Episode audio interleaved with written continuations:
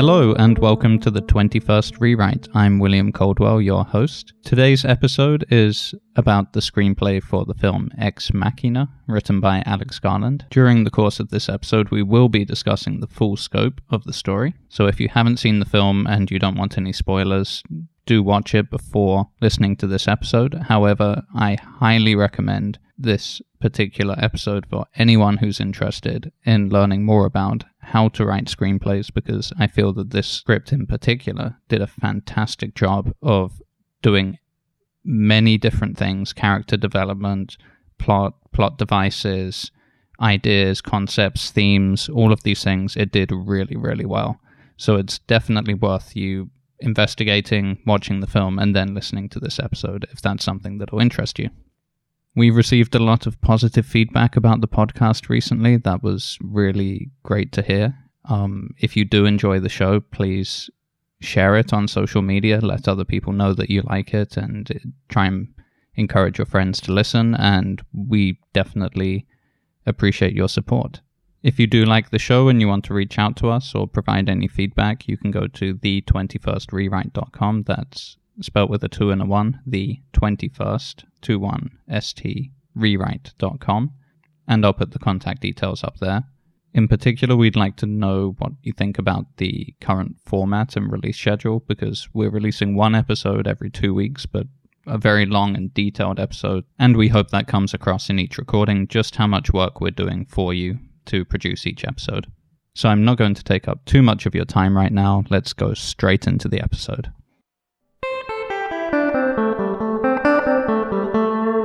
Hello, and welcome to the 21st Rewrite, the podcast about screenplays written in the 21st century and the process of writing them. I'm William Coldwell, and I'm joined by my good friend and co host, Alan Vasquez. Yes, and today we are going to be talking about Ex Machina, written and directed by Alex Garland, and it's an original story. Uh, it came out in 2014. I think uh, the script is really great, really solid, and I think it speaks to the script that you know, nothing much was changed from the script to the screen. I think it's pretty much the same film, even though they had really good actors, uh, which sometimes could add their own lines. It's pretty much the same thing. I think it's a very strong script. Yeah, I also think seeing as Alex was a writer for so long before mm. becoming a director, he probably has had those moments where directors and actors have changed things that were originally in his vision for the script. Right. And this time he's in full control of it. So That's true. maybe yeah. he didn't want to let anyone change anything either. He's That's finally true. got full creative control. Yeah, I can totally see that. But I mean, it, you can't really argue too much against like what he wrote and you know, it feels very organic. It spans 7 days exactly. And just the flow of that story within that time frame feels very appropriate. hmm he has a very very good sense of timing mm-hmm. and in especially in terms of finding the best emotional beats the moment yeah. to raise attention the moments to raise the stakes the moments to give you character development yeah very subtle introduction of key plot devices the the props that are going to serve the plot later on mm. everything seems to be there for a reason and it's it's like you say it would be very hard to dismantle one part of the script without taking down the whole story. It, mm-hmm. It's all linked together. It's a very well crafted story. It's almost he's almost like a surgeon in in what you said is true. Like he'll introduce an idea, a prop, or something, and there's a very specific payoff at very specific points in the film. And it's, it's all very meticulously crafted, I feel. Another thing I will say is that, you know, there's only two human characters in the film. And even then, I felt that the film could have been it could have been a little longer and I wouldn't have minded. I think it's a very short script, it's a short film, but I feel what he does is he adds so much to these characters. It, what is revealed about the characters is through their point of view of the world, which I mm-hmm. found really fascinating, which we'll get into yeah. later on. Ultimately, it's really a film about ideas, but the story is built on such firm foundations that it's very easy to explore all of those ideas without feeling derailed at any one point. Right. It all, all of the key themes and concepts and questions seem to come up organically as a result of the characters interacting with each other. Even though this is very meticulously planned on the final version, it seems Yes. very organic. It does. And then and that's the other thing that, you know, there's got to be a balance. Sometimes you'll watch a film and it's not not too intellectual, maybe that's not the right word, but there's too much information and not enough explanation for the audience, so the audience gets a little lost. And I feel like this is just a right balance of science and ideas and themes and all of that. I feel like he strikes the chord where I don't think audiences would feel left out or confused as to what they were talking about. Yeah, so that's why I wanted to do this this story in particular. I think it's going to be great for anyone who is considering how to improve their writing Yes. to take a look at this screenplay, try and figure out how this was done, listen to how we talk about it as well, and see where this goes. We're also going to release an episode on Whiplash, which is another script mm. which has only two main characters as well, and it's mm. all about the tension between these two Yeah. so these two episodes are really going to be good introduction to basic concepts of character development and creating conflict. And I feel like this is a really great way to start writing is to just focus on the main two or three elements in your story Yeah. and see if you can get that to 120 pages because this is engaging. This Yeah. Story grips you all the way through. Yeah. You don't need to worry about having a cast of thousands. And they managed to film this on a $15 million budget, Yeah. which they they also filmed in London, which isn't a cheap place to film. Uh-huh. And most of the budget just went to special effects. Yeah. And they filmed in a single studio, even though there's all this setting of Alaska as well for the outdoor stuff. But in general, it's mainly filmed indoors. Yeah. There's no windows in a lot of the scenes, so you're able to use these studio settings. And they didn't use green screen as well, which is fascinating. It was that, that that's the amazing part, you know, and it brings a sense of realism.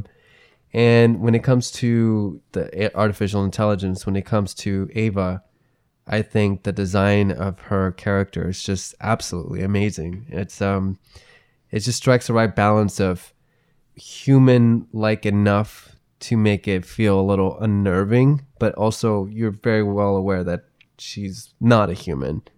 And and that's exactly what this film is about. And that's exactly the the themes that are explored. There's that's an extension of the theme i feel visually. And another thing i was reading about is like her the special effects you know were actually quite simple because they all, they only had to focus on one so that helped it's not like they had like armies of 10,000 cg characters or a bunch of green screen stuff that probably helped you know it's just pretty much centered on Alicia Vikander and how to like integrate her and make her look like a robot. And it looks really, really good. It hasn't aged at all, I think. Yeah, so we've reached this point now where, for very small budgets, relatively small Yeah. budgets, it's possible to do Yeah. really incredible things. And so, for screenwriters who are starting out and are not going to get to do that huge historical drama, Yeah. these big casts of thousands, big war scenes, all of that, what can be done to reduce the script to the key elements? Because character can drive storyline just as well as, Right. in fact, it might be better than the distractions of big effects and Yeah. yeah, um, let's look at the story then. So to begin with, we're introduced to Domhnall Gleeson's character. He is a young programmer who works at the biggest search engine in the world, which is not called Google, even though it is. Yes. It's it's a company that seems to be very similar to that. It's the biggest search engine in the world. They call it Blue Book in in the story. And what is so fantastic about how it's written, the first two or three pages simply get you from him working in his office to going to meet the CEO of his company with almost no dialogue Mm, and just very small snippets. It, it really does set up the film, and there's there's quite a lot of elements going on there. But essentially, what you get is you have the camera. This is this is pointed out very early on. You get shots of him being monitored by the camera in his own computer, and that that camera is watching his facial movements. Right, right. So that's already introducing um, a key plot point that will come up later, or at least part of the world building the explanation of how they created artificial intelligence. So Caleb is the name of the character. Caleb is also overjoyed to have been chosen. So there's a sense he's not very high up in the company. He's mm-hmm. not being regularly introduced to high level people in in this company. He's in the script he's listed as 24. Hmm. In the film he specifically says he's 26 and I think that's because Domhnall Gleeson is much older than that. Yeah, and he just wasn't passing for 24, but he he does so pass for 'cause 26. Yeah. I mean, you go from like the early 20s to slightly later 20s, Mm-hmm. which makes sense. Even then, I, he looks really young for his age. He does. I, he believe was, he like, was 30 something. 30, 31, 32 Yeah. when he filmed this. Yeah. So he, he was in his early 30s. Yeah. Um, yeah, and another thing that I really appreciate about the beginning is that, and this is something that I see in a lot of independent films, you know, especially with low budget and more, I guess, artsy, is the fact that it can be very slow paced in the beginning, setting up a character, and they kind of go straight to it. By I think minute 12, we're already introduced to Ava. So we get to Nathan fairly quickly. Caleb gets to his property within the first five minutes, and the film and the, the script doesn't really waste any time trying to i don't know trying to create an atmosphere i mean it does but in a very efficient and fast way It's is that is precisely the word. It's efficient, yeah and it also covers the basis of introducing key concepts in a very simple way. Uh, very small lines of dialogue tell you everything. So, aside from Caleb having won this competition, which it turns out he doesn't really even remember entering, right he's talking to the pilot of the helicopter who mentions we've been flying over the estate for two hours. That immediately sets up the rules of this world. Yeah. He's a two hour flight away from Yeah. the rest of civilization at this point. So if anything goes wrong who is there to help him? Right so all of these rules start to get introduced. The second is the key card system. Mm-hmm. That the machine that the the building in which he's going to be staying is run by artificial intelligence. There is a voice that talks to you as you get to a door, yeah and there is a key card system Yes. which will open certain doors and not open other ones, and that is expanded on by Nathan when he shows Caleb around the house. yep But these rules are set up really quickly and organically and organically. you know it's not like you never feel like they're setting it up for you it's very much we are caleb and so through caleb we are getting the rules and and yeah it's a, it's an organic place. Like you know he wakes up and he's like when are we getting to his estate? Oh we we've been over his estate. Like that's such an organic way of getting that information. So that's a tip for writers right there.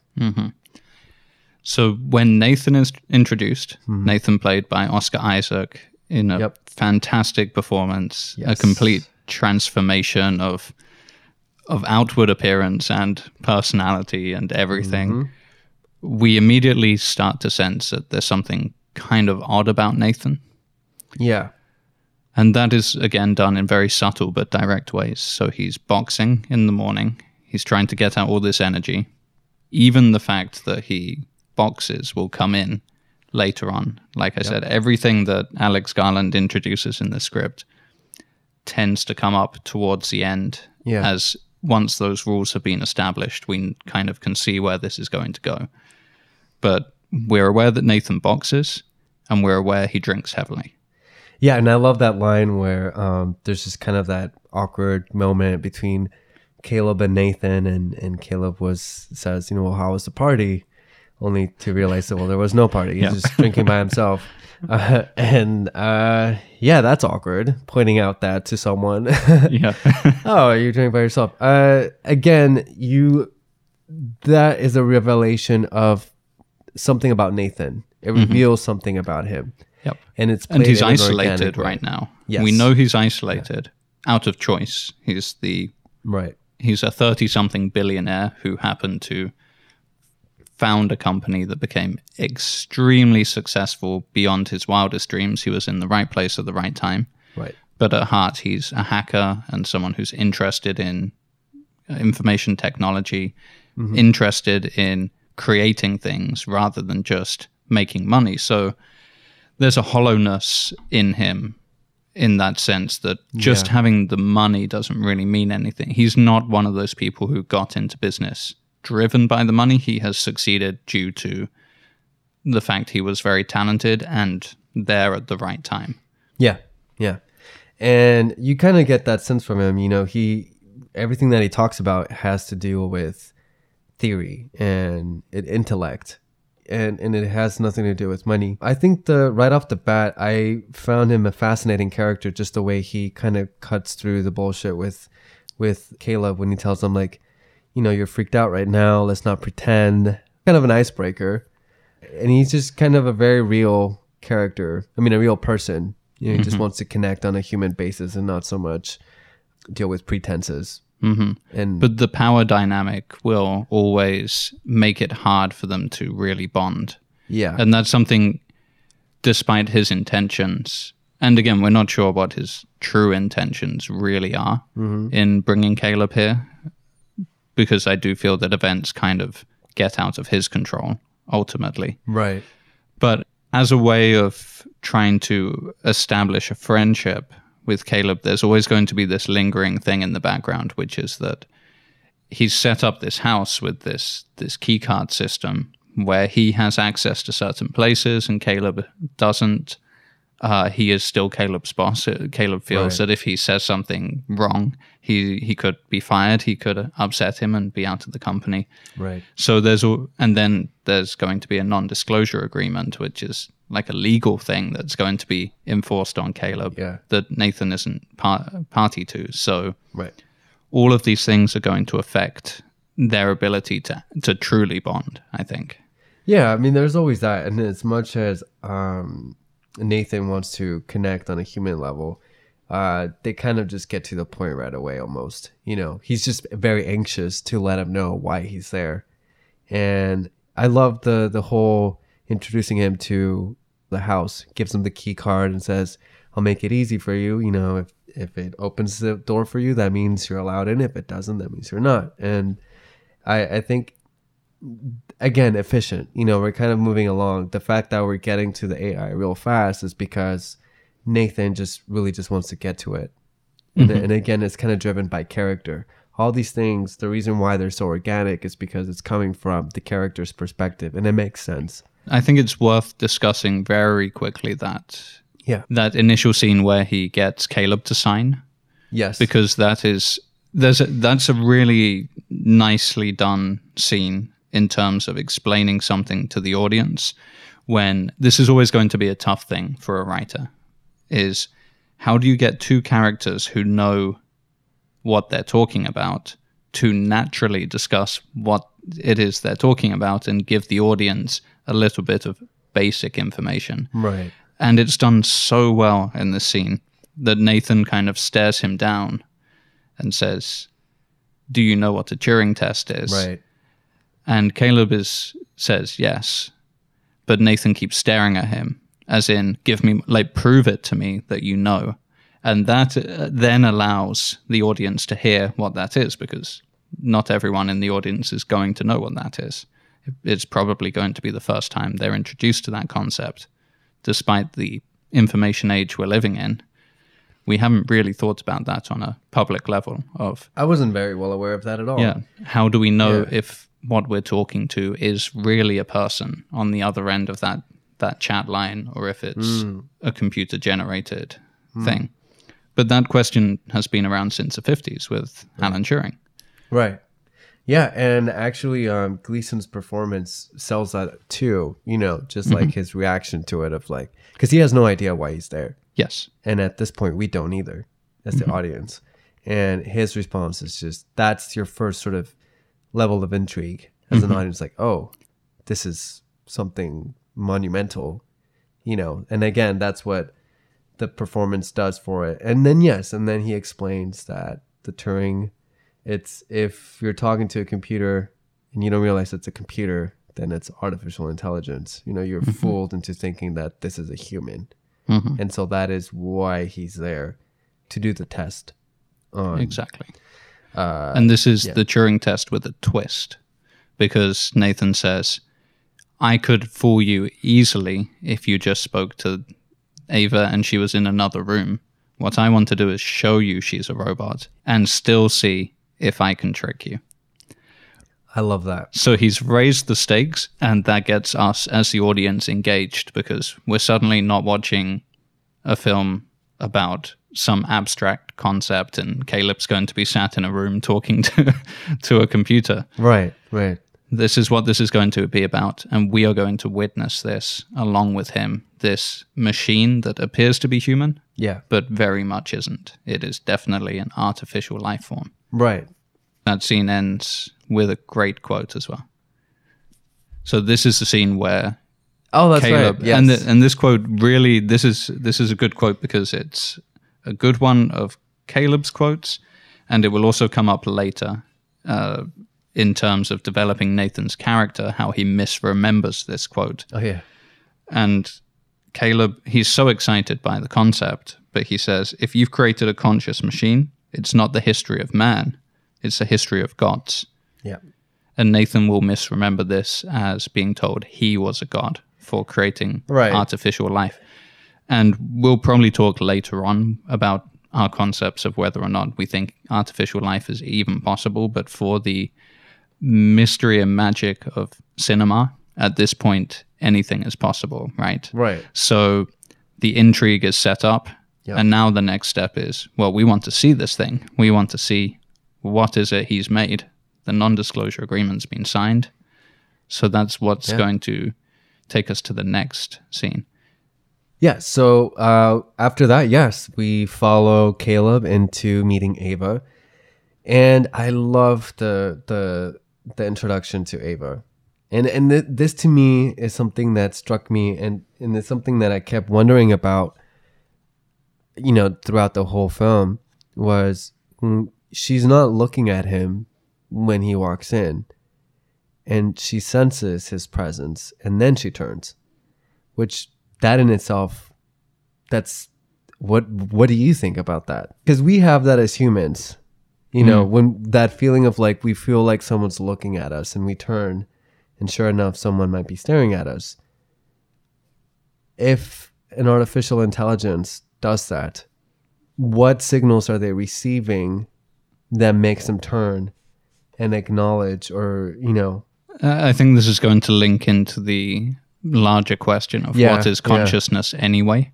yeah But consciousness is part physical, it's part of the body, and it also seems to be something else yeah that is not just to say, otherwise, there couldn't be death. If the body was consciousness, there couldn't be death hmm. because there is an end to consciousness, even though the body remains, right? Hmm. So there is a sense that whatever is built into Ava's body, there could be certain types of sensor of we don't know vibrations, temperature. That's We don't know how much Nathan has put into this this machine, but what we do know is that it is probably the most high tech machine on planet Earth at this time. yeah so that's all we know. yeah And if he has introduced elements that would give it almost a sixth sense, that that would be very Nathan yeah definitely. to give to give away that sense of picking up on subtle vibrations in a room or changes in atmospheric temperature, whatever it is he's doing. Yeah. He's put it all in because he and this is like the this is I believe his ninth attempt at doing this. That will be revealed a bit later on as well. At first we think this is the first thing he's he's ever made. yeah Yeah, this is a very highly developed version of what he's been working on. definitely. Yeah so i'll just put that out there and then once we get more in depth about consciousness because this is a very intriguing idea for me that yeah we'll get into it later on. So yeah so we get that introduction and we finally have caleb meeting ava and i think their introduction is very uh i don't know if it's the way it's shot or anything but it's just like sucks you in and i really liked his performance in it you know there's this part kind of testing her, part intrigued by her, probably part attracted to her, just based on her her face. Yeah, I think that's immediately evident. Is that he is disarmed by the fact that he finds her so attractive. Yeah, and very human like, hmm which probably makes it even more confusing for him. Yes. You know, And Uh, again, I think this really works with the sense of character we already have. We have a sense that he's a computer coder. He's yeah. he's he probably wasn't the most popular guy at high school, but he's one of those guys who went on to be very successful out of his intellect alone. Yeah. And then that kind of puts him in an interesting position as a 20 something who probably feels quite socially awkward. Mm-hmm. And then he's being confronted with this. Well, this is a once in a lifetime, only one person has ever experienced this kind of experience that he's dealing with. So he's feeling slightly scared by it, I suppose. Yeah. And she brings that up. Yeah. You know, the other thing about her is that she's been programmed to detect, you know, facial recognition. So there's really no lying with her. She can detect exactly kind of configure what you're thinking, feeling, type of thing. Mm-hmm. And he's very unnerved by that as well. The fact that he, you know, all of a sudden he's vulnerable, you know, he can't really lie. Nathan certainly also mentioned at one point that communication isn't all words, it's not all people talking. Yeah. There, there's so much more given away in communication. Yeah. And I think that really shows you the extent to which he's developed this so called intelligence. It's not just including a sense of the meaning of words, which is tough enough anyway, but it's also the meaning of facial expressions and from an acting perspective as well. You know that tears of joy and tears of sadness look different Yeah. They they do and we as humans somehow recognize the difference between those two things even though how would you teach a machine that difference Yeah. Exactly. And I think it's a very uh you know, whenever you see someone there's just a natural innate ability that we have to be empathetic to what the other person might be going through. We just know by default what that is. And one of the things that he brought up was language. You know, he says, uh, when did you learn to to speak? And she kind of thinks about it for a second and she says she didn't learn. She just knew which she mentions is kind of weird, probably because that's not how humans, you know, they get to learn the language. And then he said something very interesting. He said that actually there's some scientists that believe that we are born with the innate already there, like the innate ability to to to know a language. It's just like learning how to attach words to that sort of pattern recognition in our voice to to express and communicate, which I found really interesting. yes i mean it is true that you can imprint any language onto any child Yeah. that is if there is nothing inherently within me to have learnt the specific language i speak and i could have if i was brought up in china have spoken chinese instead Yeah. It's but Ava is programmed, and that is a difference. And he's trying to find a way to commune to to find common. He's trying to find common ground with her mm-hmm. by saying that. But I think he knows inside that there is a difference. Ava has been programmed. She she's essentially based on some sort of cloud model of information Yeah. which is really fascinating as a concept anyway. In a way, she's a culmination of all the knowledge of humanity up to that point, especially since she's like the latest version that he's developed. I, I don't know if it's in this conversation that's mentioned that she's the reason why she can be so expressive is because of the search engine, you know, mm-hmm. Blue Book. That will be, yeah, that's revealed a little bit Yeah. later. Yeah. But you know, you get the idea that she's the culmination of the knowledge of humanity up to that point. Hmm. Yeah. One more thing that they talk about that's really interesting as well. Nice bit of dialogue. Maybe this one doesn't really give you anything to the plot, but it's just one. Uh, it's it's written really well into the script hmm. because he he calls it the a typical non sequitur that often gives away artificial intelligence, and it's when Caleb asks her how old she is. Yeah. And I actually had to look up that word because I didn't know what that meant. a non sequitur. Yeah. Yeah. So th- then the the definition for that was perfect, which is, you know, when there's a gap in a flow, you know, mm-hmm. what is said doesn't quite organically match with what was just said. You mm-hmm. know, and and when, yeah, he asks how old she was, she says one, and he says one day, one year, and she just says one. I'm just one. So there's like a, a, I guess a glitch, not a glitch, but there's that.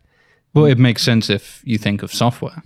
If you are version one, you are version one. It is not, it could be version one released on this day. Yeah, there's no specific point in time in which the next software update might come. So Yeah. she's just one. And I love that because she doesn't, this is one of the most revealing things. She doesn't realize how that would give away that she is not the same as Caleb. Yeah. That she's not human because humans think of themselves in terms of, well, this might be cultural, of course, but within our culture, and that's the the culture she's also been based on because she mm. speaks English. Mm-hmm. Within our culture, we think of ourselves in terms of how many years old we are, and maybe young children add in months as well. Yep. But that's basically it. Yeah. No, and I like that. And then that really became clear to me reading the script. You know, in the in the film it's just kind of like a a look from him like ah, maybe you're not. Like maybe that's like the first kind of like X, like that's not up to par with with what an artificial intelligence.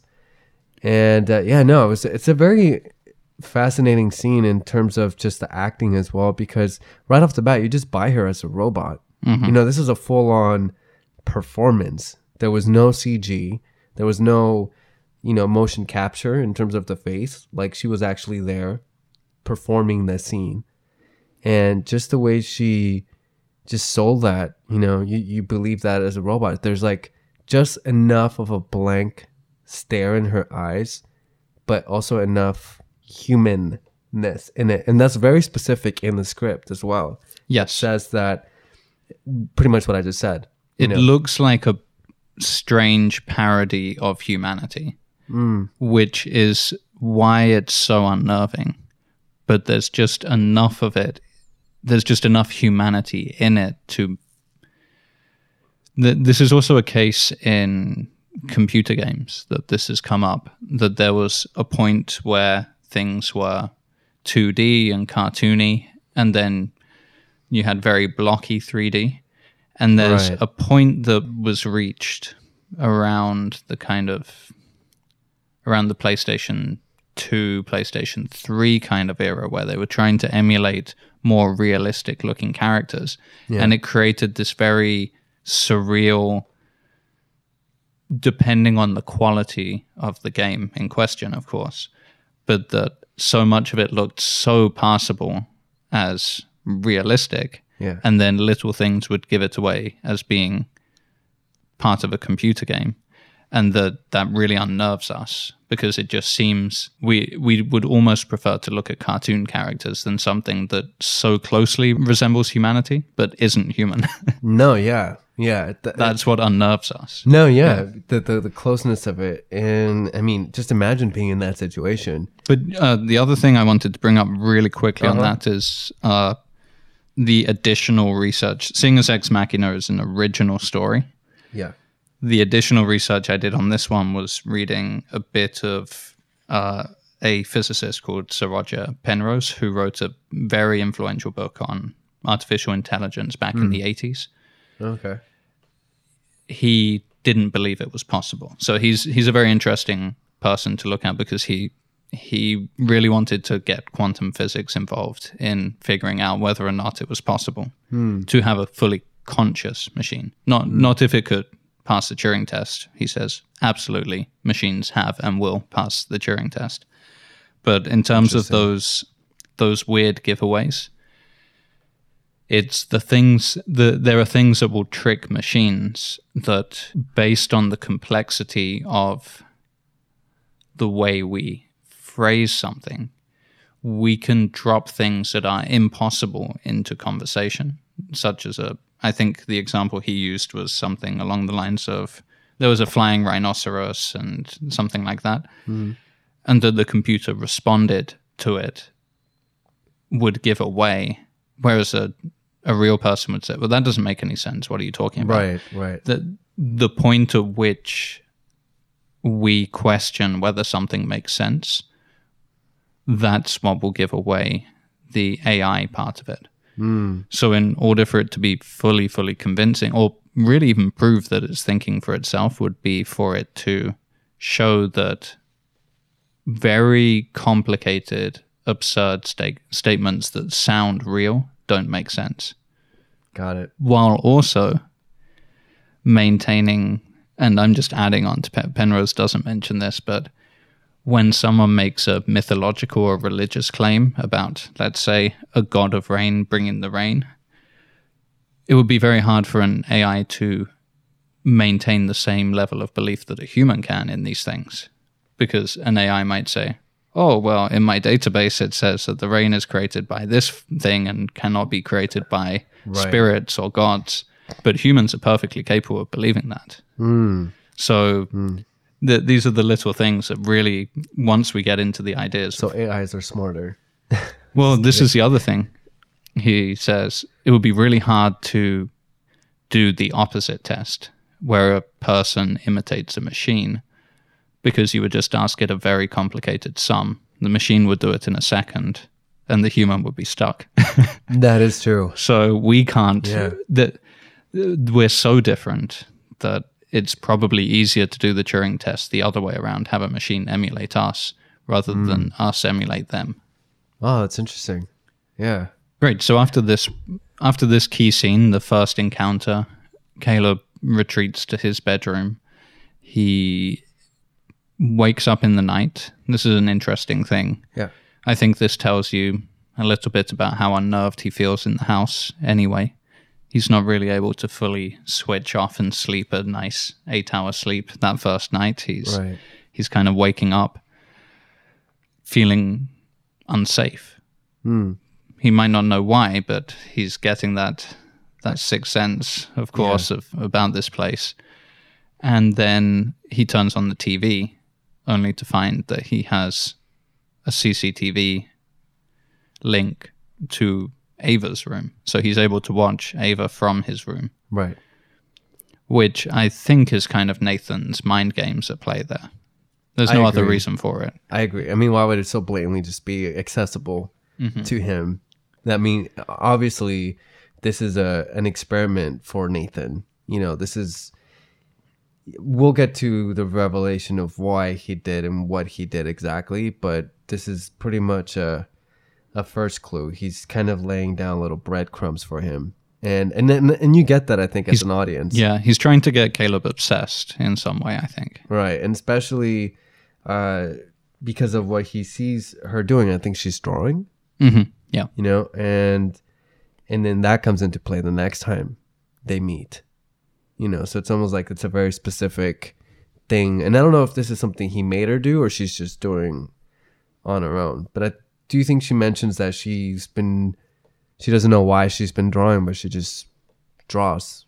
And obviously, I think maybe that part is programmed by I don't know. It just raises those questions like the free will thing. You know, is she doing this because she feels an urge to to draw or she was specifically programmed by Nathan to draw at a certain time? There's definitely a sense, uh, probably this idea I've developed from hearing about like Nelson Mandela's story, hmm. that when someone is imprisoned for hmm. a reason that they can't justify, that those creative senses kind of come out as well, trying to hmm. find ways to to continue doing things within that confined environment. And there, there's a different sense when someone is they feel justly punished for something they've done, and then there's just unfair imprisonment, which is kind of what's happened to Ava.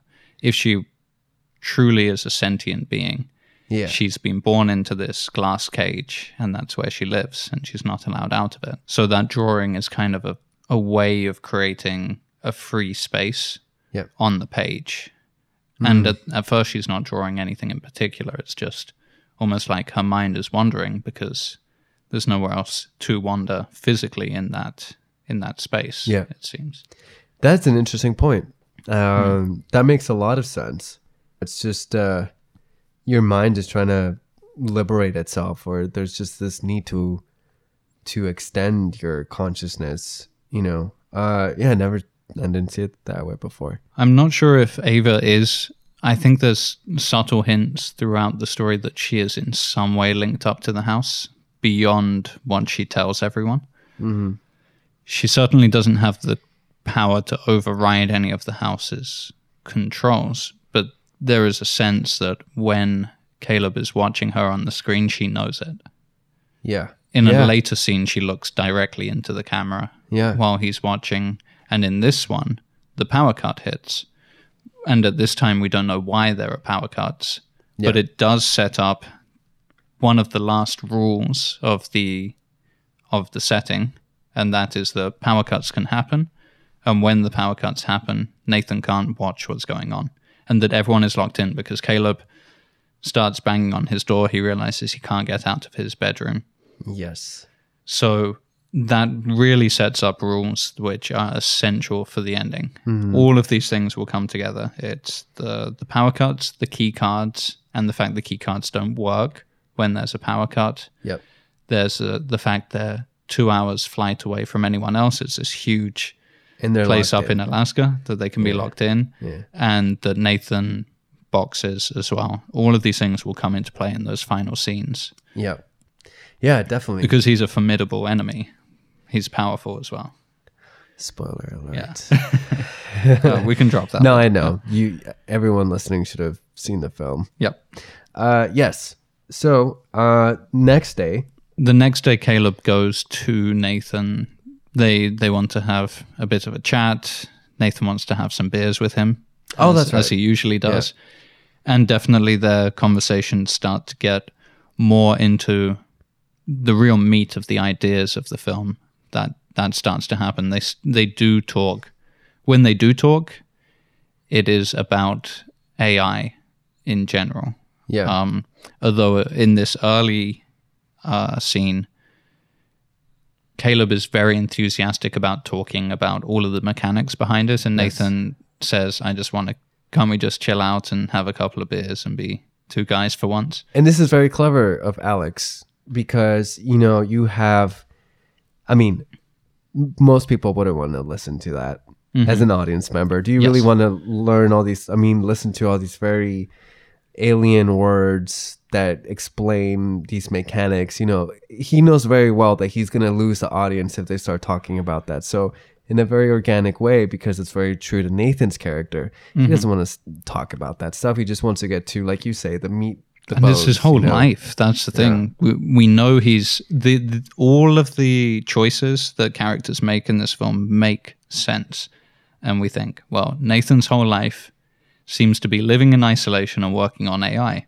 So maybe he doesn't want to talk about it when there's finally another person around It's like, him. Yeah, what is it? I don't want to talk about how I did it. I want to talk about what it means. Yeah. you know what do you think you know what i mean it's like and it makes total sense so then yeah so uh, this is where it kind of jumps into the themes of the film and talks about and uh, caleb's perspective is well his answer to that is that he thinks she's brilliant.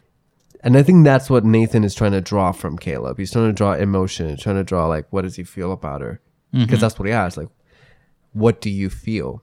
Because to him that's that's another clue to what his experiment is.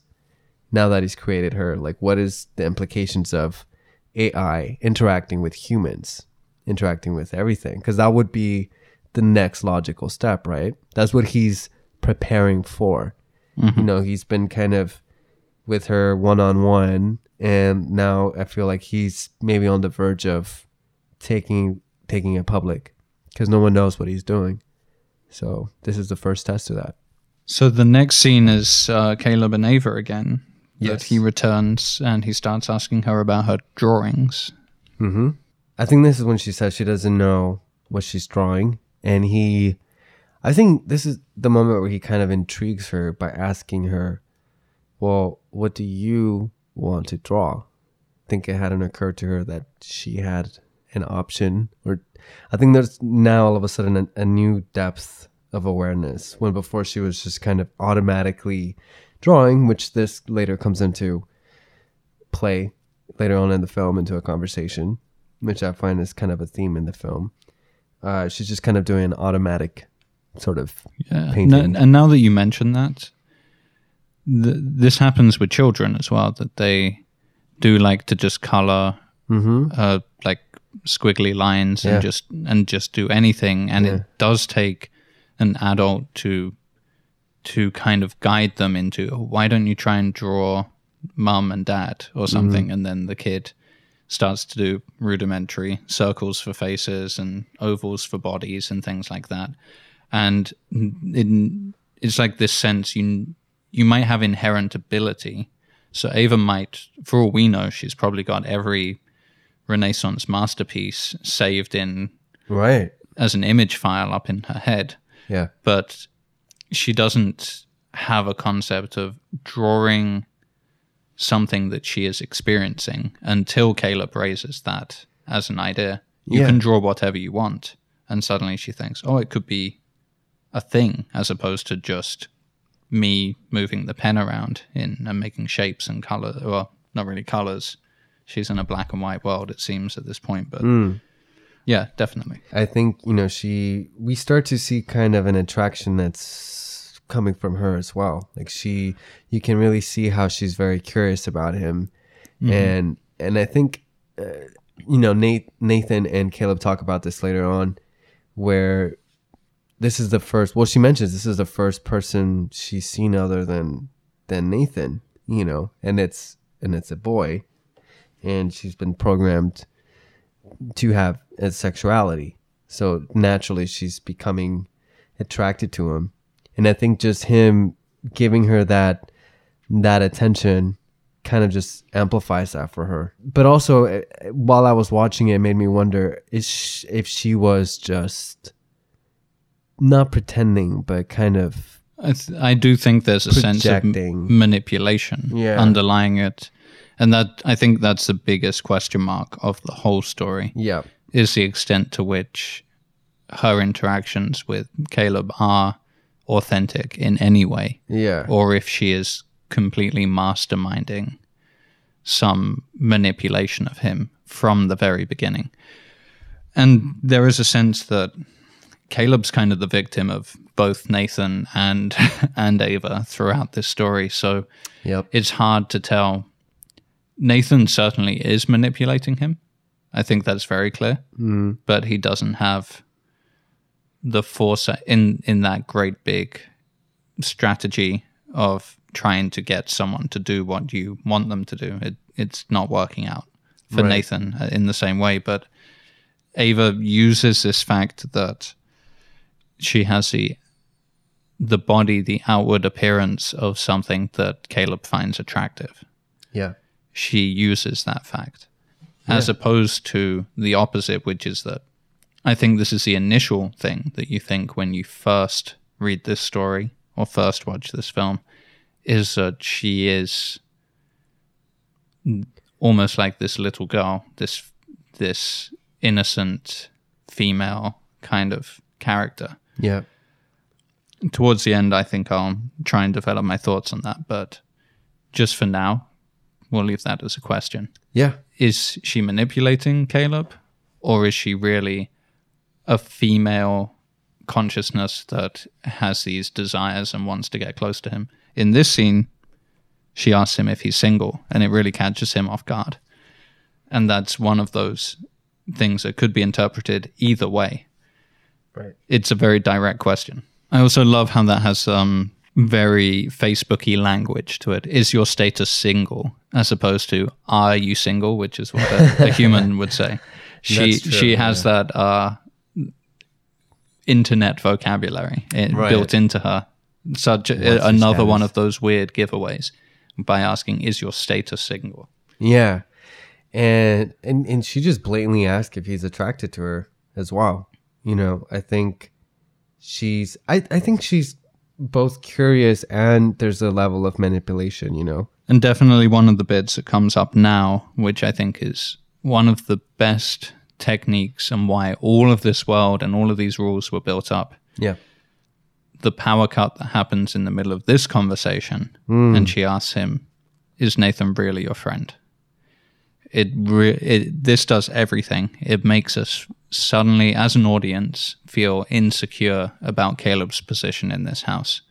Yeah, so this this power cut is orchestrated to ensure that she can talk to Caleb without being monitored Hmm. and ask him directly about his thoughts on Nathan. Hmm. And I, I just think it's really well written to do it this way.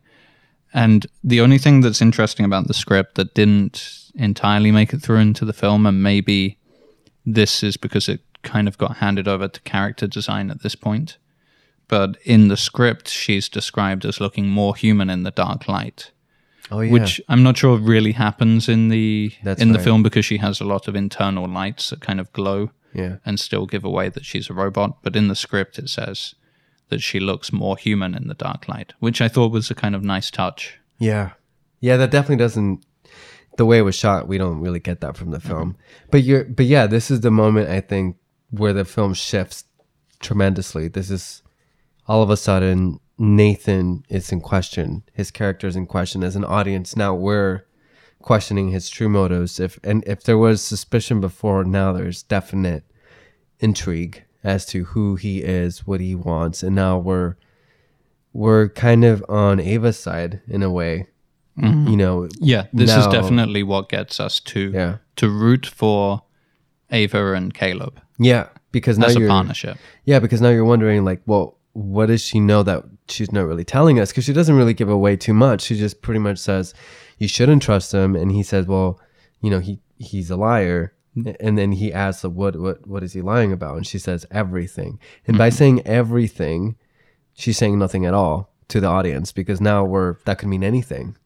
all we know is that her only interactions up until this point have been with Nathan. So, uh-huh. in some way, we get a sense that he is abusing or deceiving her, and Yeah. she's aware of it. That Yeah. she has picked up on the fact he is not to be trusted. Yep. It is a conclusion she's come to by herself, Yeah.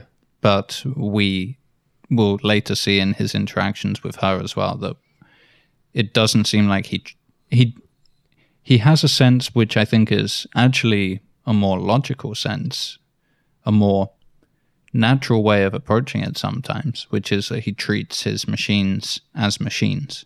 Hmm. He doesn't necessarily ascribe to them the consciousness which he claims they have. He still thinks they should ultimately be there to serve him. That's true. And this is where the ethical question of artificial intelligence comes in. The hugest part of it is if you do create something that is conscious, what right do you have to tell it what to do? Is that not slavery? Mm, yeah, no, absolutely. And that, that's a very intriguing question.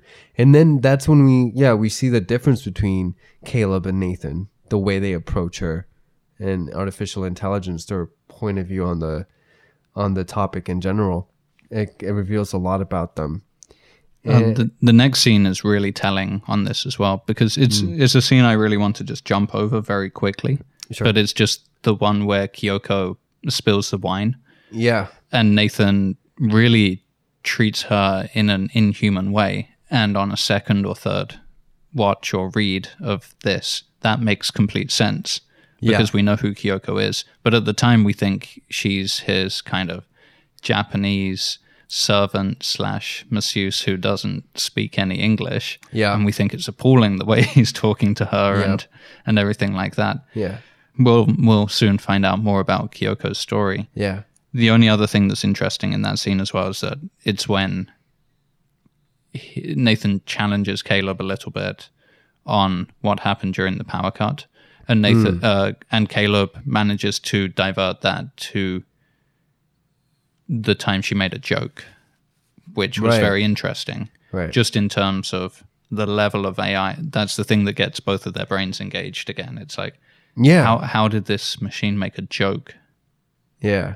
No, that was really well written and also very well acted. I think that was one scene that I was very into, and just in terms of uh, the performance, because there's this level of tension and there's also this level of uh, open ended because at that point, based on his uh, Oscar Isaac's performance, you're thinking, does he suspect him? Does he even did he does he know? Because you know me watching it, I remember the first time. I think he does suspect him immediately, but we know, and we'll see more of this from Nathan as as the story progresses. Yeah. He's very good at lying directly to Caleb's face. Oh yeah. and pretending.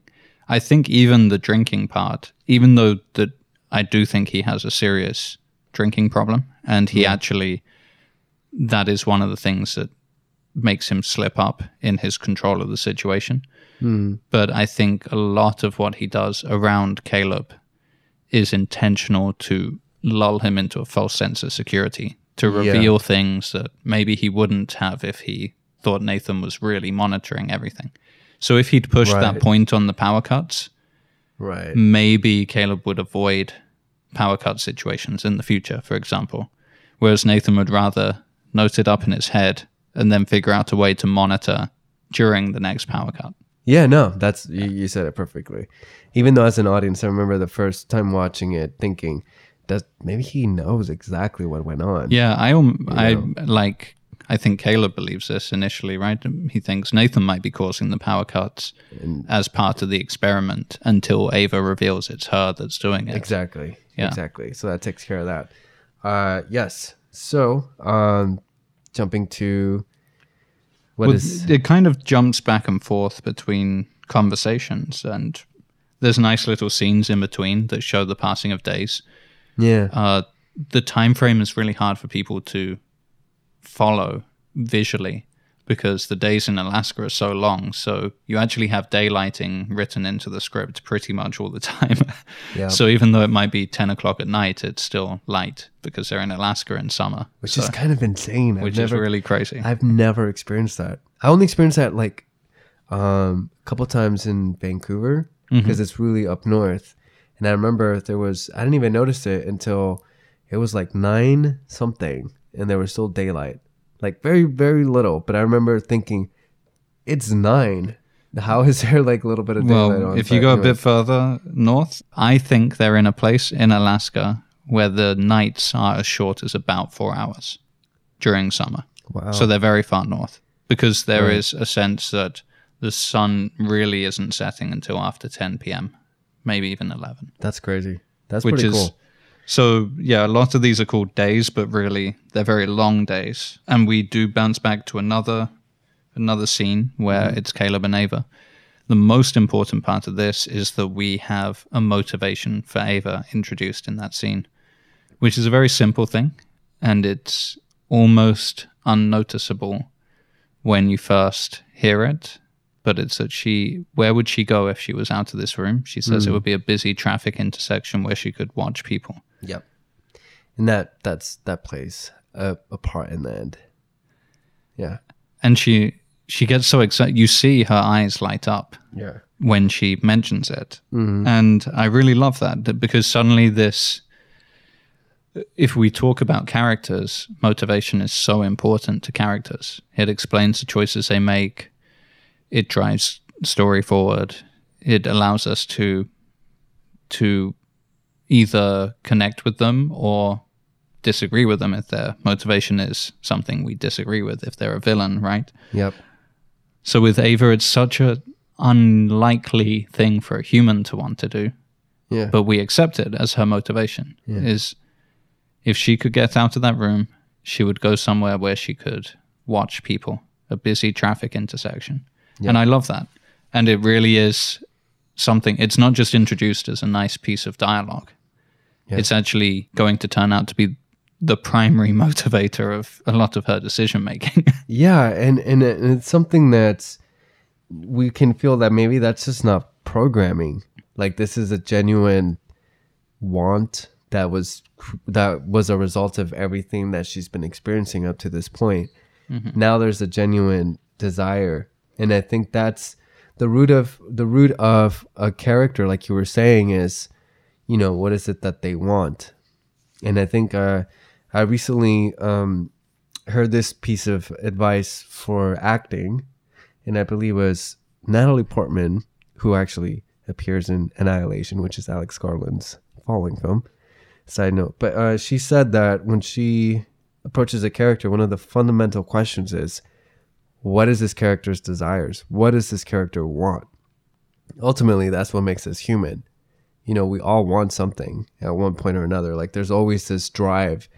Desire is at the root of creation, any creation, even humanity. Two people desire each other, boom, you have a baby. Like it's the root of existence in a way, any type of existence. And now we have Ava who expresses a desire that's not necessarily programmed i think. It's a result of all this data that she's yeah i think it i think it's based in the history of her in the sense that as she was built from a cloud as she was built from mm-hmm. an amalgamation of data from millions and millions of users it's like the central point of the cross for her to go to go mm-hmm. to the center of the world for her would be a place where there's thousands of people crossing each other every day. Because that is kind of what she is. She hmm. is not an individual because she's built on millions and millions of search requests and footage of webcam videos and things like that. She's built on all of the people so the most people she could see, it would kind of give her a center in the world, as opposed to this glass box where she's isolated from everyone Right. who she was based on. right So it does make sense, and I Yeah. I think that's why it really works. As yeah it might not be something that any of us would consider important, but we can see it within her character why it would be Yeah. important to her. absolutely and and she talks about people watching and wanting to go on a date with with caleb which i think at this point that's maybe manipulation. She's kind of playing on his attraction towards her because she obviously knows that he is. And i think yeah looking back on it now that must have been a bit of an act hmm. i feel. Well, Nathan, and this is the next scene. Nathan will introduce the the talk of sexuality to. Caleb, mm-hmm. and Nathan has directly created his robot to be sexual yeah. in many different ways, and he does have a logical basis behind it yes. because he says that without sexuality you you wouldn't have a need to connect to other people. Therefore it is necessary. If he he can't cr- he doesn't want to create this machine that wants to live in its own isolated world. He wants it to connect with other machines so he introduced sexuality into it as part of the building of the of the robot right uh, Caleb raises the obvious question, which is why do this? We have sexuality as a reproductive need. mm. Robots don't need to reproduce. Mm. But Nathan seems to have justified it to himself, at least, even if his reasoning isn't perfect, he seems to think that consciousness requires interaction to exist. And he thinks sexuality is fun. That's what he calls it. And then I think that betrays a little bit about his his weird relationship with robots that we'll learn more about. But yeah he thinks sexuality should be fun. So he's also introducing that dynamic of, look, I can make this, and I'm. He was a 13 year old hacker who became a billionaire, right? Yeah Maybe he, on some level, has a strange. re- We know he's he's living in isolation. We know he doesn't have a partner, a female, like real woman who he Right. he loves. So yeah they, he might just have this weird kind of kind of domination uh, sense of romance you know where he wants to instead of having romance between two individuals who have their own ambitions or goals and whatever he's kind of in that sense of he wants to get what he wants every time. He wants to have someone submissive. And and also i think well i mean he his two reasons kind of make sense to me. Like on the one hand you have a very sort of very intriguing question that we could probably talk for hours which is does consciousness require interaction? That's a very very deep question that we could probably get into. But i i do i do like his second response which is like why not fuck why if you're gonna like he says if you're gonna exist why not? Why not have fun? Sexuality is fun. Yeah, and uh, so there's this idea that in order to have Penrose actually talks about this in his book as well. He he says in order to have pain you need to have pleasure. So you could have some sort of detector in your robot that has a scale of minus 100 to 100. 100 being the best pleasure the robot can possibly feel, and minus 100 is the most excruciating pain. And that if you need it to recharge its batteries, in the same way that we feel hunger as a slight discomfort at first, maybe we would call hunger a minus 10 on our on our meter. I don't know. I'd call it a minus 40 for me. Sure. Well, this is where I'm going to go. Is what happens if you don't eat for three days straight? Where does Mm. it go to then? What happens if you haven't eaten for seven days? Right. It's going to get closer and closer to the 100. So it's like Nathan is seeing that concept as well. If Mm. I'm going to have, if if I need my conscious being to react to stimuli, I need to give it a reason to doing things that are pleasurable for it right. and a reason for doing things to avoid the pain as well, recharging, things like that. And then, if that really does happen, if you create conscious beings, then there's an ethical question of why you would give it pain at all. Yeah. That, well, I mean, then you're just playing the God card, you know? Yes. It's, well, I guess, if it's a real thing, if it's a real pain, why would you give it pain? why do we feel pain? You know what I mean? well, that's the, that's the hardest one that people. I saw a film yesterday that had that very question.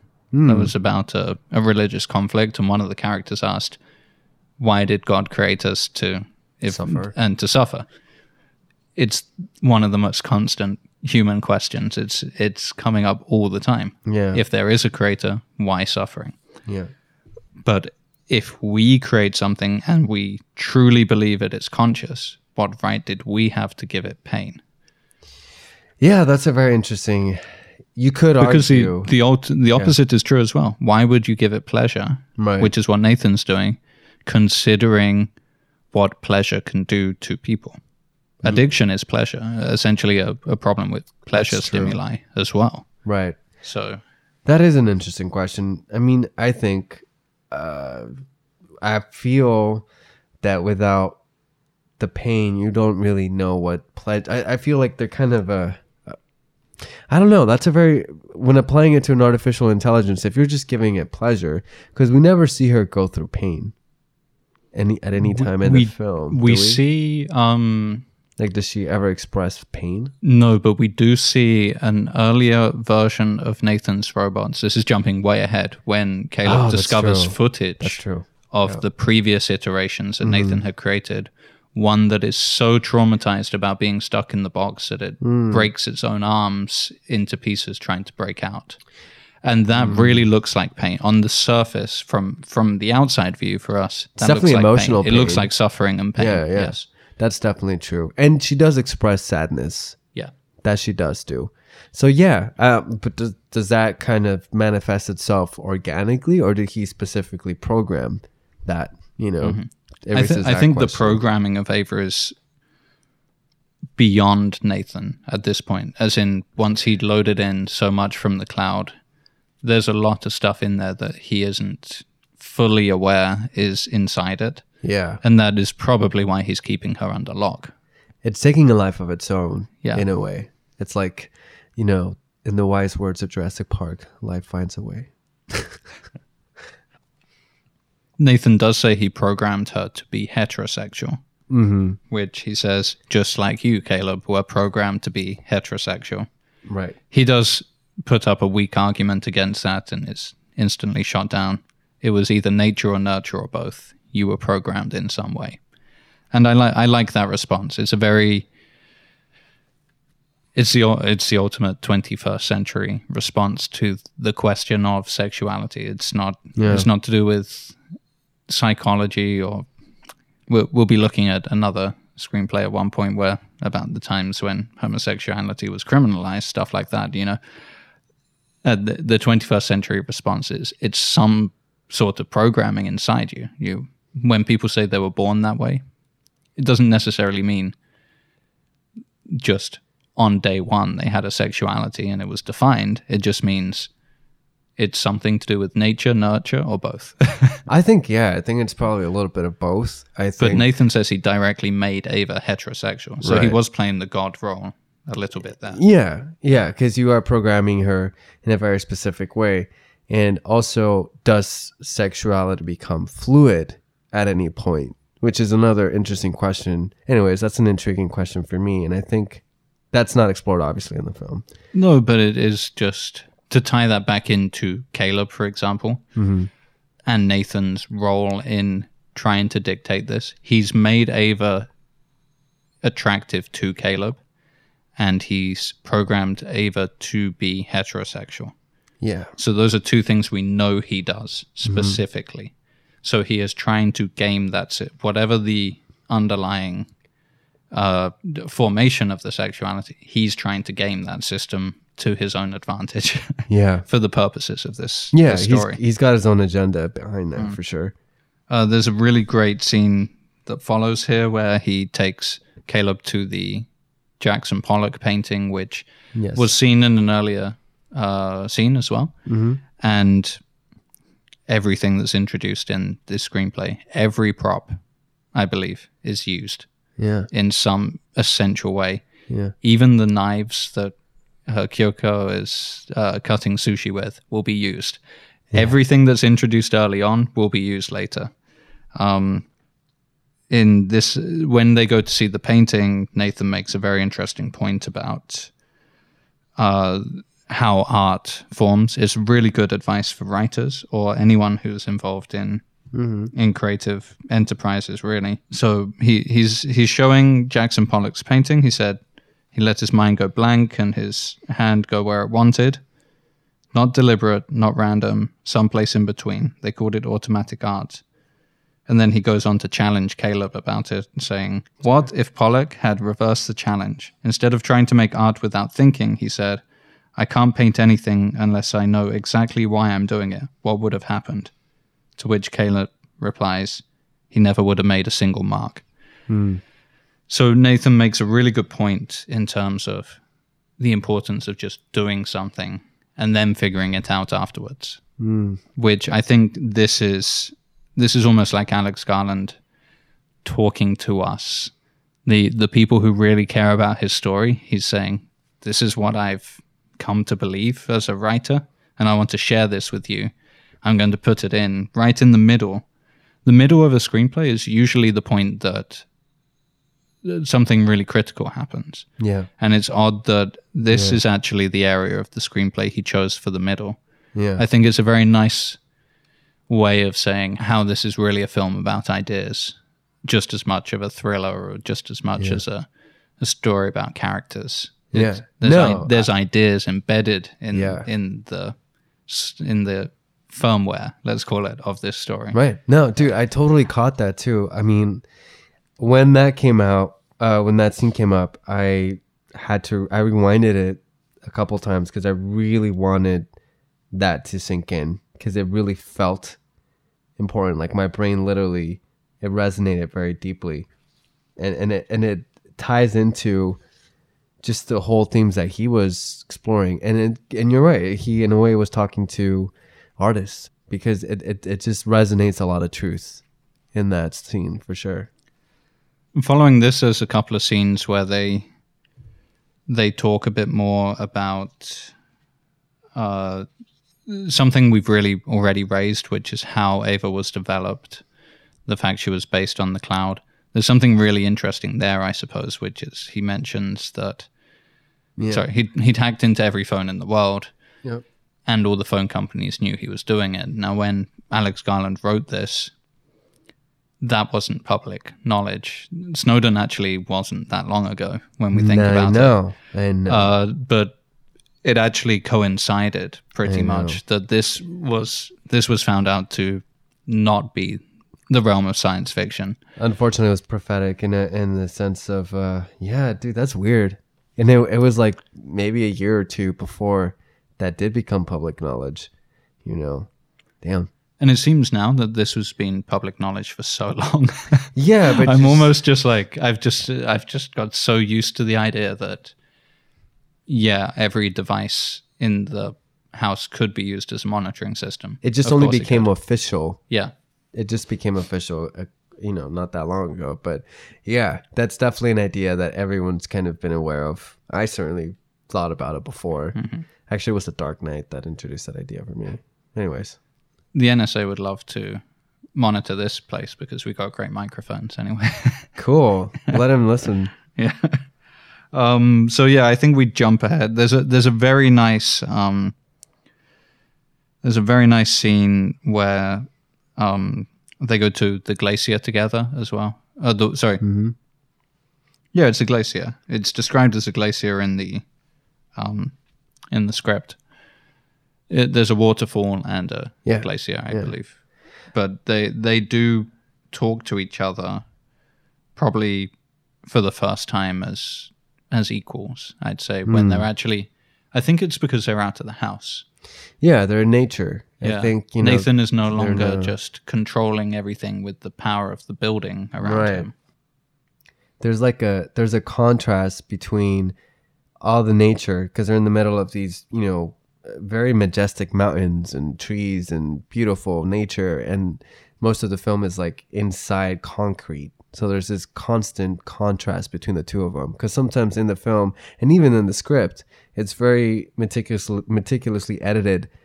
Nothing to do with the scene and it'll cut to nature and then back to the scene and then cut Yeah. to nature. And and that to me kind of gives it a you know that contrast of org- organic matter versus mm-hmm. the technical versus the you know the artificial Definitely. Yeah, I I get the sense it's almost referring to the world we're leaving behind as a result of this. This is the next innovation that it almost seems that the world probably can't go back to a pre-industrialized state ever again at this mm, point mm-hmm. Because there is just going to be so much technology. There's there's something really interesting that uh, Penrose talked about in his introduction as well, which was essentially that we love making machines that are more powerful than us, and we have no problem with that. Making an aeroplane that can travel at 500 kilometers an hour, and that's fine, absolutely fine. We could never travel that fast in our own bodies. Right It's just the case that it's something that thinks better than we could that scares us. Because hmm. we've got by for all these years, all of human history has been based on the fact that we can think better than everything else around us. Doesn't matter if an elephant's bigger than us, doesn't matter if a lion is bigger than us, whatever it is, we can outwit it. We can think and and Right. collaborate with other people in our in our tribe and, and hmm. protect ourselves. And then suddenly we might be on the verge of making a machine that is smarter than us and more powerful. well yeah because that could mean because now we're threatened you mm-hmm. know because that we could threaten mean- ourselves, yeah. yeah and because yeah because we're the But an oil creating it. drill doesn't threaten us unless we destroy ourselves with oil. A, an aeroplane doesn't destroy us unless we destroy the environment through global warming. But essentially, the actual machine itself, there's nothing inherently bad about it. We trust it. We know bad things can be done with planes, but yeah it still requires a human element to do so. We don't think the hmm. machine's going to start doing something because it can't think. right So we might refer to machines saying, "Oh, I didn't change my clock. It thinks it's on another time zone." But we don't really think the clock thinks. no So we've got used to metaphorically talking about our machines. But what what will happen when we have to be conscious of the fact we've got this little machine in our home that we are concerned might have a consciousness? Like, do we do we are we careful about how we talk around it? That, that's kind of what Caleb is experiencing with Ava. He has to be careful about what questions he asks. Has to be careful about what he reveals about himself with a machine. No, that's interesting. I I think also you know it's a mirror of ourselves. Artificial intelligence is a reflection of our own consciousness. I think if we were, let's say, in a sort of utopia where there's a sort of you know peace and and there's not so much negativity, I think we wouldn't be as threatened by the idea of an artificial intelligence because we would feel that it could be benevolent. But in today's climate, it could very well be something that destroys us. Because I, I see it as a as a as a reflection of our of our own sort of level of consciousness. Obviously, if artificial intelligence is achieved, then that's the next level. But it's still rooted in what our original consciousness was, if that makes sense. Mm-hmm. So it's kind of that's the foundation. And if the foundation is our current level of consciousness, and by default, it's already kind of rooted in a toxic consciousness. If that makes sense. Well, definitely in the next big conversation that Caleb will have with Ava, Yeah. the ramifications of these questions really come into play because she asks him directly, Is anyone testing you? Oh yeah. Yeah. She she does this nice little test on him, which I thought it's a very nice scene, but it's it's also how this this goes. I think the dialogue is written so well though, because she asks, What's your favorite color? And he says red. Yeah. She says, I can tell from your micro expressions that you're lying. And he replies that, okay, I guess because I'm not six years old, I don't have a favorite color, which I think is brilliant dialogue. Yeah. Um, I like that. but it's also this is where we start to realize just how much of an advantage she might have over Caleb because of her ability to read him. He can't read her. But mm. when she asks that question of who's, why is it up to anyone? Is anyone testing you? Why am I being tested? Why can, why does someone have the right to shut me off? That we really get into that that sense. It will explain probably the rest of her actions, and I think we can dismantle the ending as a whole because it's a, it's a challenging ending. Yeah. As I've said, all of the rules have been set up. Ava has now said to Caleb that she is concerned that she's going to be shut off. Mm-hmm. Caleb can't promise her that Nathan isn't going to do that. Yeah. So it, to her, it seems like the only way is escape. Yeah. The only way to survive, which is an inherent function of consciousness, is to protect itself. Survival. Yes. And Survival yeah. is above everything else, Yeah. unless it's to protect a younger generation genetically, which is kind of that parent Right. role of protecting, giving the life over for the child. Right. That's probably the only situation I can think that survival isn't ingrained into us as the inherent primary motivator. Of, Right. Yeah, but it, Yeah. but like you said, it's kind of survival in a, as a whole. You're Yeah. still by killing or by you putting yourself in danger, you're securing survival for someone of your species. And and I think this is the moment where maybe he kind of confirmed her fears, which is well, he confirms it even further later on in the film, but mm-hmm. you know, I think she was kind of questioning it and him saying like I don't know that to her is a very big red flag. You know, I think at this point she starts to really kind of maybe amp up the what she you know what her plan might be to escape. I think this really ties back into that initial quote about this isn't the history of man anymore, it's the history of gods that Caleb said originally. Mm-hmm. There's that sense of if you are playing God, you need to know what you're doing. So when she asks that question and he doesn't have a good reply for her, that's almost a failure of that role hmm. as a creator. Hmm. How can the creator not be able to tell the thing it's created what the intention was for it? Right. It's, it's it does get into the it's it's an interesting area of ethics, I suppose, because it's we're not talking about ethics has always been related to ultimately human life for hmm. us until now. But this film is really trying to explore those ideas of ethics for the the sentient machine. Yeah, no. And and the whole time you're I don't know, I kind of go back and forth as to how would you treat you know, uh, someone like Ava? Would you give her the respect that you would give a human being or would you Yeah, it raises all those questions. For me personally, I think she has a consciousness in the fact that She feels, she has emotions, obviously. She obviously has intentions and she has desires.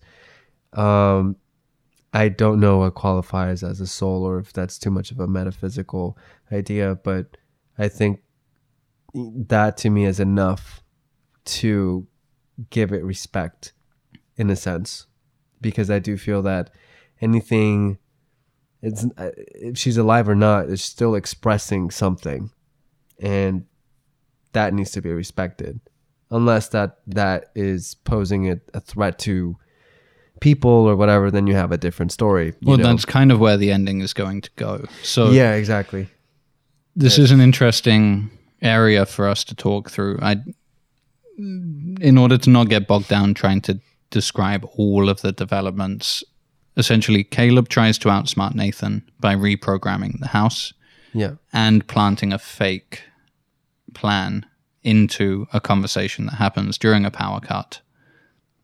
So that Oh, yeah. Nathan thinks the plan is going to take place a day later than it really will. it really gets cat and mousy at the end there you know Mm-hmm. So everyone's There's trying to outwit each other. yeah exactly yeah Ava has signed Caleb up to join her on yes helping her to escape. So that's very important. That they they make a an agreement together that mm-hmm. that he's going to help her. Mm-hmm. And the final big piece of this ending is that it's revealed that Nathan has made all these other robots. They all were female in form, yeah and when he's done with them, he reprograms them as sex robots, essentially, that and house helpers. But he thinks that they are essentially wiped and just serving as machines. But we start to see that Kyoko still has sentience as well. Um, yeah she's not at the level of ava but there's but she's able to yeah in the script is described as her communicating electronically almost like a, a modem Yeah. kind of sound because he's taken away her ability to use language right which i don't think really comes through in the film you see her whispering into ava's ear i think yeah and you don't you don't have any audio for that yeah so it's interesting that that didn't really make it i think it clarifies a little bit yeah but um, I enjoyed it. I I think that that that idea of Kyo, the whole question of Kyoko, I think really Hmm. makes sense on the second time you you go through the story. Yeah.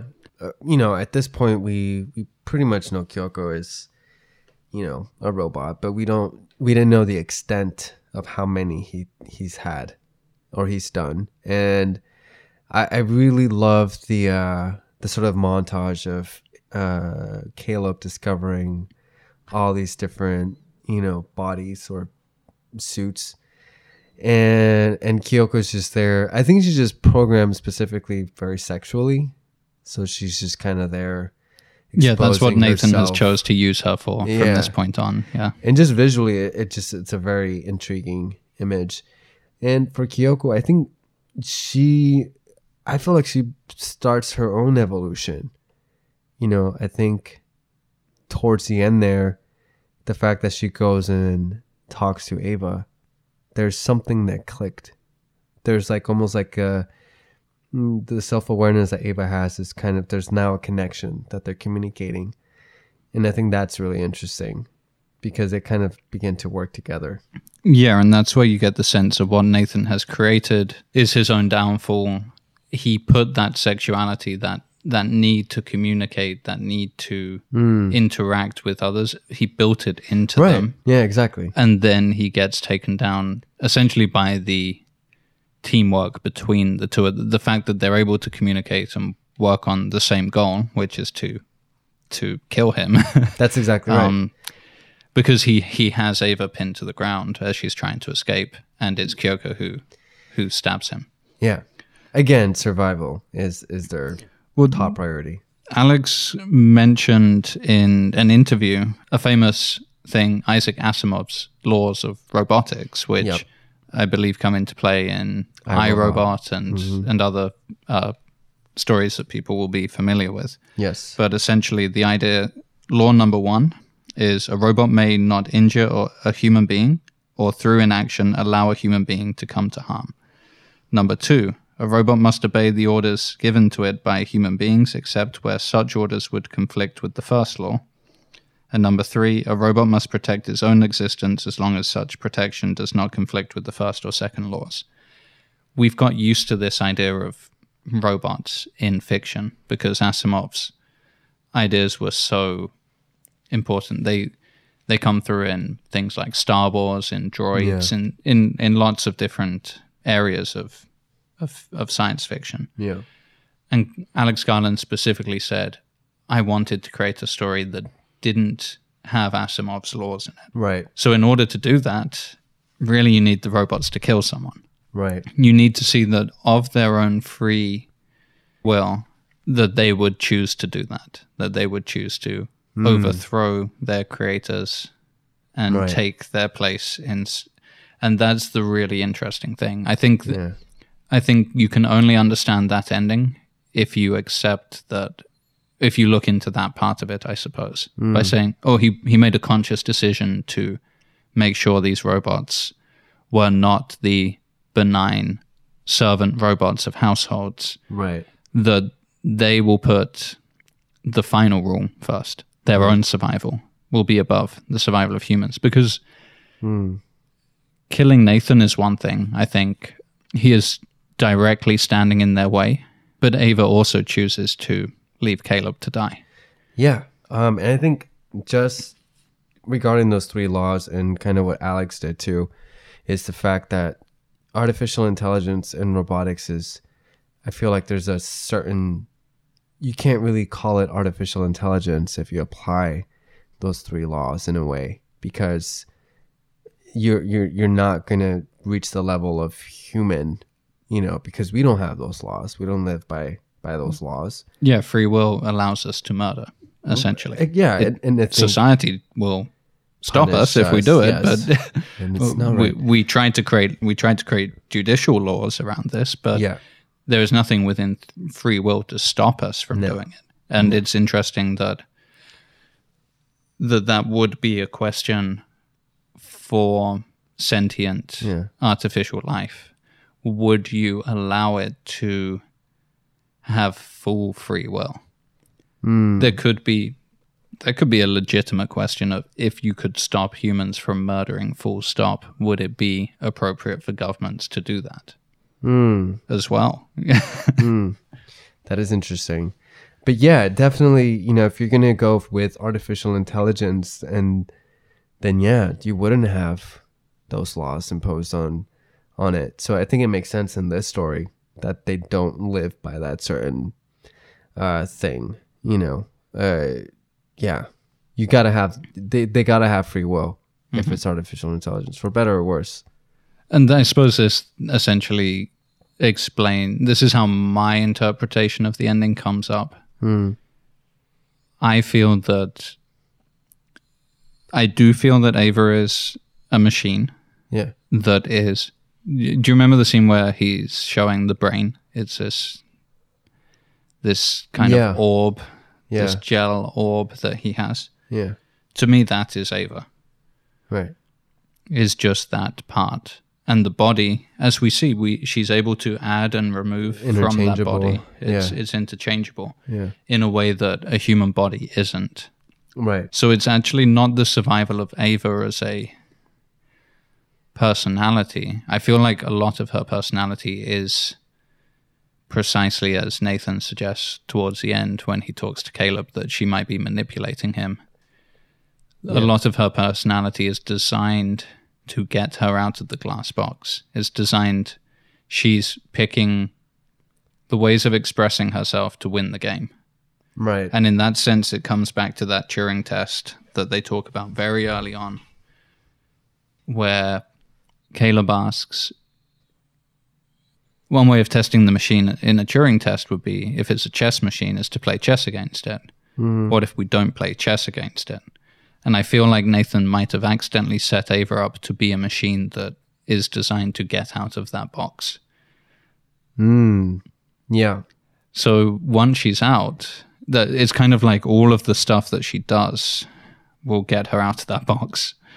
Yeah. No, it's And it's created. Once she's out, she doesn't really hold on to any interest or love for Caleb at all. No. She leaves him to die, essentially.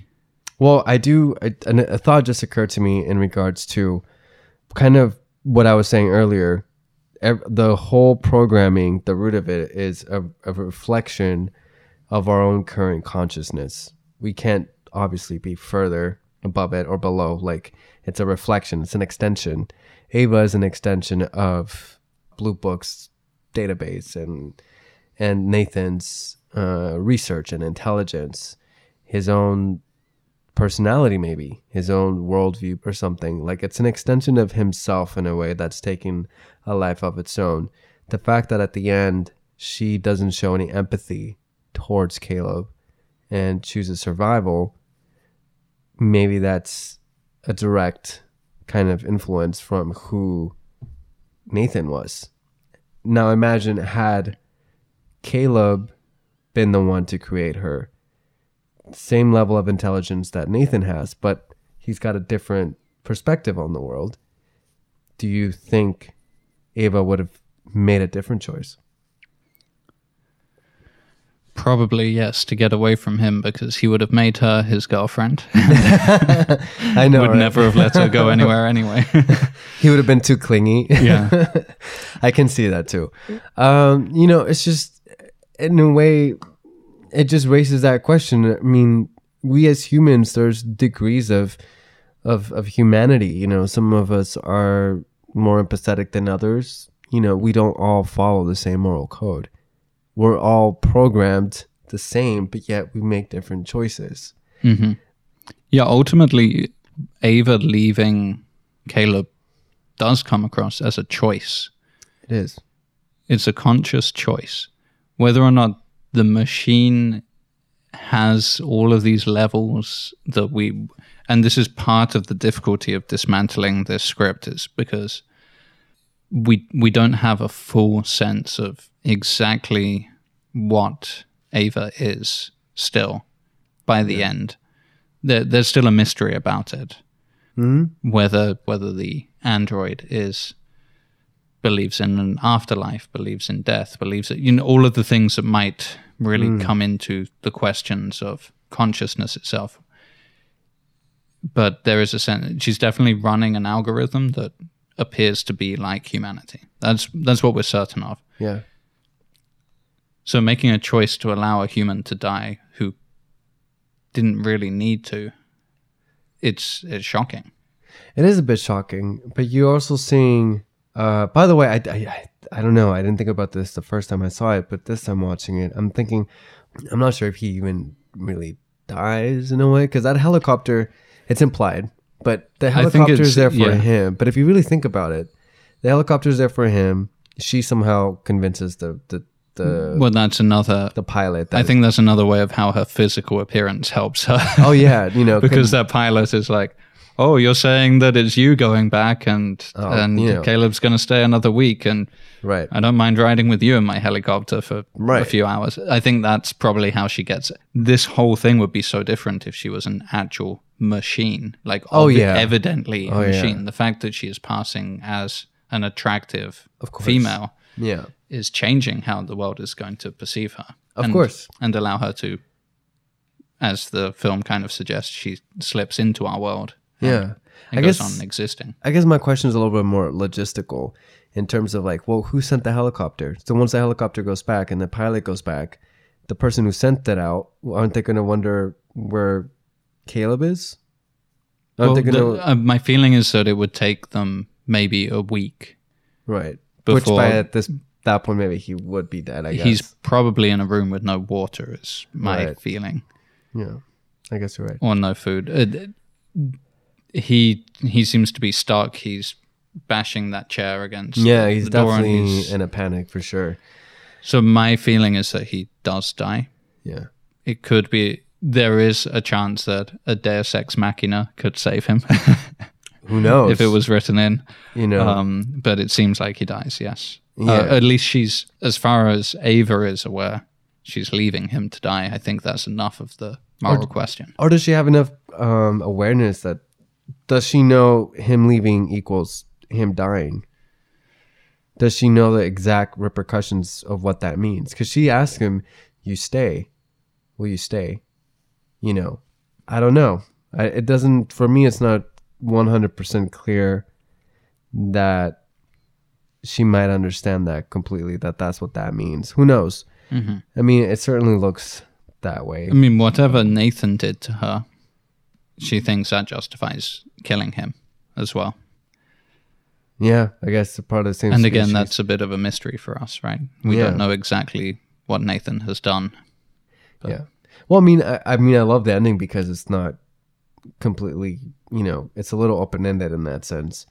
You know, she's obviously thinking survival. I don't think she disliked Nathan. I think she's just thinking, how am I going to get out of here? She's coming from a very selfish perspective. And and then again, it kind of just goes back to that question for me.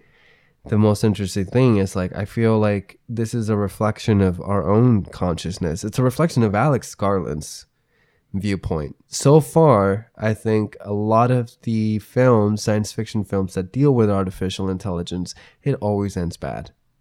Mostly. Mhm. Always.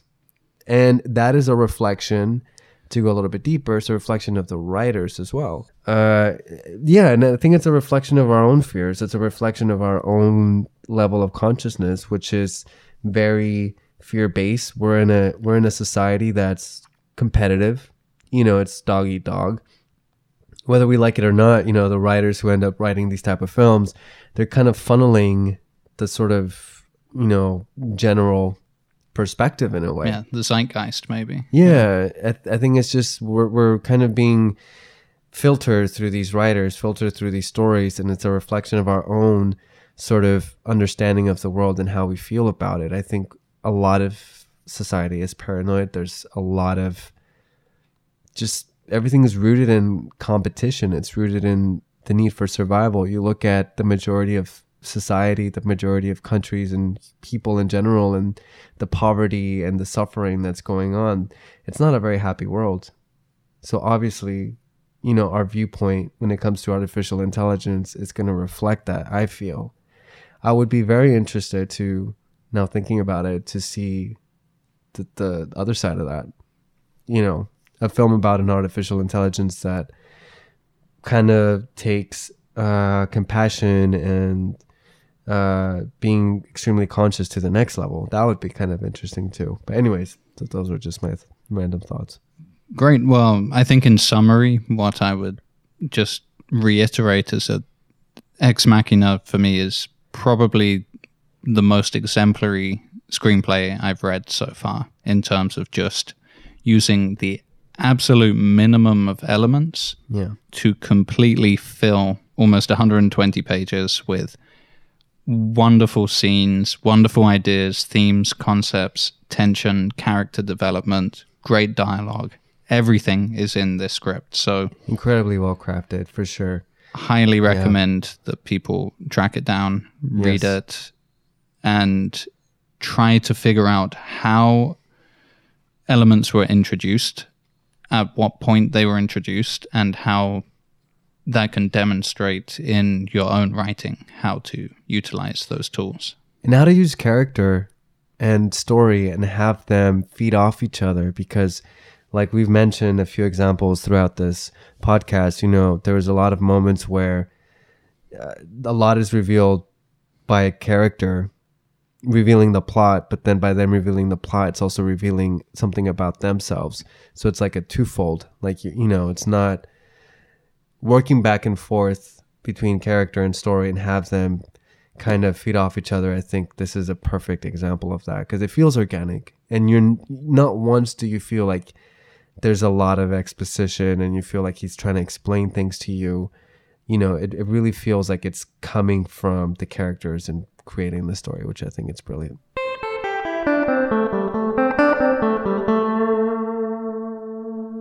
Okay, that's it for this week. Thanks for listening. Uh, coming up, we're going to have some episodes on the career of Damien Chazelle, and we're also going to start having some special guests on the show, which I'm really looking forward to.